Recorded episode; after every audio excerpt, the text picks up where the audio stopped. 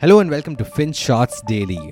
In today's episode, we see why HDFC Bank is merging with HDFC. Before we start today's episode, we have a quick announcement from the team at FinShots. We have recently launched a new endeavor called Ditto Insurance to help people purchase health and life insurance for themselves and their families. Ditto comes with a spam free guarantee, and we answer your queries free of cost, even if you don't buy insurance from us. So head over to Ditto Insurance now for unbiased, personalized insurance advice. The link is in the description below. As the son grows older, he acquires the father's business. That's how Deepak Parekh, the chairman of HDFC Limited, explained the merger between the 45 year old HDFC Limited and its 28 year old banking offspring, HDFC Bank. And you know what? It's a nice way of summarizing this merger. Apart from the gender reference, of course. The point is, you can't just look at this merger in the here and now. You have to rewind a bit and look at the historical relationship between these two iconic institutions. So let's go back to 1977. HDFC Limited had just set up shop and it had one simple goal to change people's behavior. Wait, what? Isn't HDFC the Housing Development Financial Corporation? A non banking financial institution or an NBFC? What's this nonsense about behavior? Well, 1977 isn't 2022. If people wanted to build their homes, they waited until retirement. They saved every penny, they were prudent with their spending, and they broke their provident fund. That's how they built homes back in the day. Borrowing to build homes. That was a foreign concept, and HDFC wanted to change that. So they convinced a certain DB Remedios to take out a loan of 35,000 rupees to build a 70,000 rupee home in Mumbai, and thus began HDFC's journey. This was their first customer, and within a few years, the lender's annual loan approvals had already breached the 100 crore rupee mark. There was no looking back, and HDFC became synonymous with house loans. But then we had the liberalization reforms in the 1990s, and this paved the way for something even greater. At the time, public sector banks weren't exactly the epitome of efficiency. They were weighed down by their legacy, and people wanted a fresh banking experience, something more nimble. So HDFC made a pitch for a full fledged banking license, and HDFC Bank emerged as a result. As an added bonus, its chairman, Deepak Parekh, managed to convince Aditya Puri, who was heading Citibank Malaysia at the time, to jump ship and head the new banking upstart. The stage was set. This was HDFC Bank's moment to shine. But they didn't exactly set the stage on fire the first year. In fact, the performance was quite disappointing. However, in its first annual report, the bank decided to stick to its guns and talk about the company's four values operational excellence, customer focus, product leadership, and professional people. It wanted to gain people's trust. And the rest, as they say, is history. HDFC Bank quickly became India's second largest bank, and people would automatically assume that the bank would grow 20% every year. It even found a place in the 100 most valuable brands in the world. The child had outdone the parent.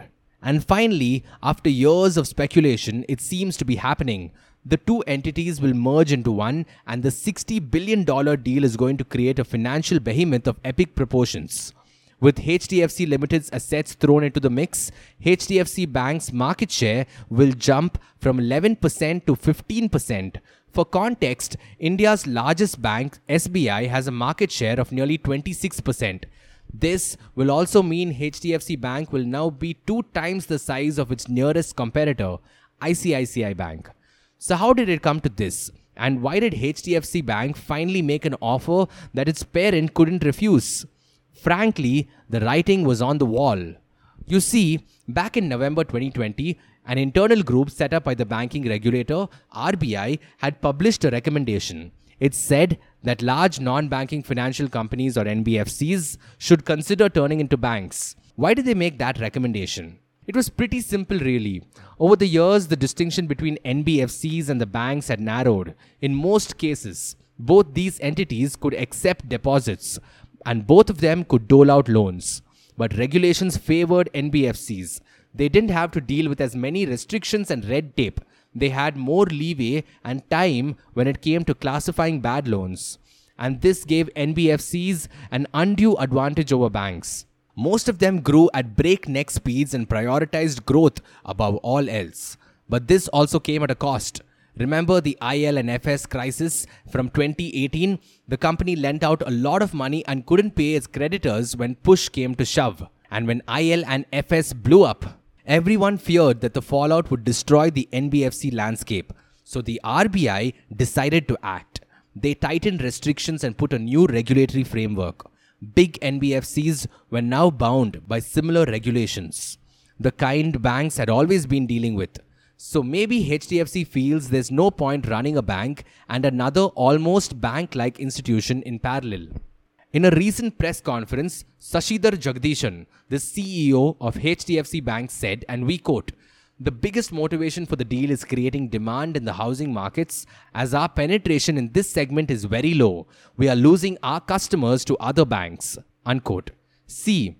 Banks love home loans. It's the kind of loan that's safe and sticky after all, you always have the collateral, an actual home.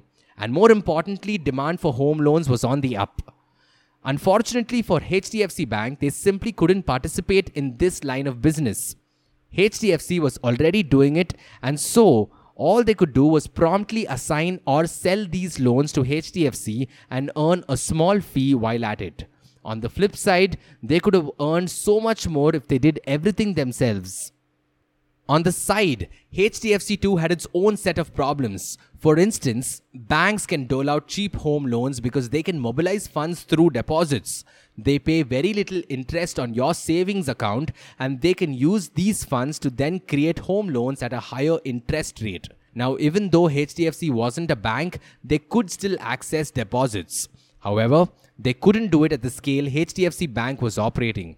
So, in effect, while HDFC Bank could mobilize funds at an average interest rate of say 4%, HDFC Limited was doing it at 6%.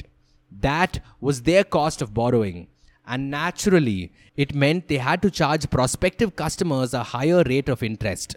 And with this extra charge, their home loans simply weren't going to be as competitive as other banks, like Kotak Mahindra, for instance. A merger, meanwhile, solves this problem easily the combined entity can now access deposits at a significantly lower rate of interest and they could be a real force of nature now. But wait, we have to talk about the potential problems too, right? Yes, we must. So let's start with infrastructure lending then. When HDFC Bank's executive director Paresh Sukthankar was asked about the company's relative absence in the infra space, he said, and we quote, It's not that we haven't participated in infrastructure, we have probably had a lower concentration of our loans in infrastructure. I would say that risk management is also about deciding what you want to do and don't want to do, be it with infrastructure or other segments, and then doing it better. So I don't think our strategy has been to avoid taking risks. I think we have been taking risks when we have understood those risks and wanted to take those risks, as quoted from a Forbes interview in 2013. However, it seems they will probably change this strategy a bit. In fact, a press release says so explicitly. It will enable underwriting of larger ticket loans, including infrastructure loans, an urgent need of the company. Unquote. So, should investors worry about some of the risks involved? Maybe. But there's another problem.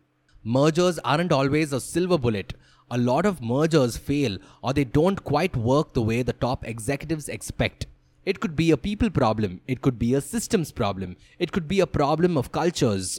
Things could go wrong. In fact, the former CEO, Aditya Puri, may have held the notion that a merger may not entirely be fruitful for all parties involved.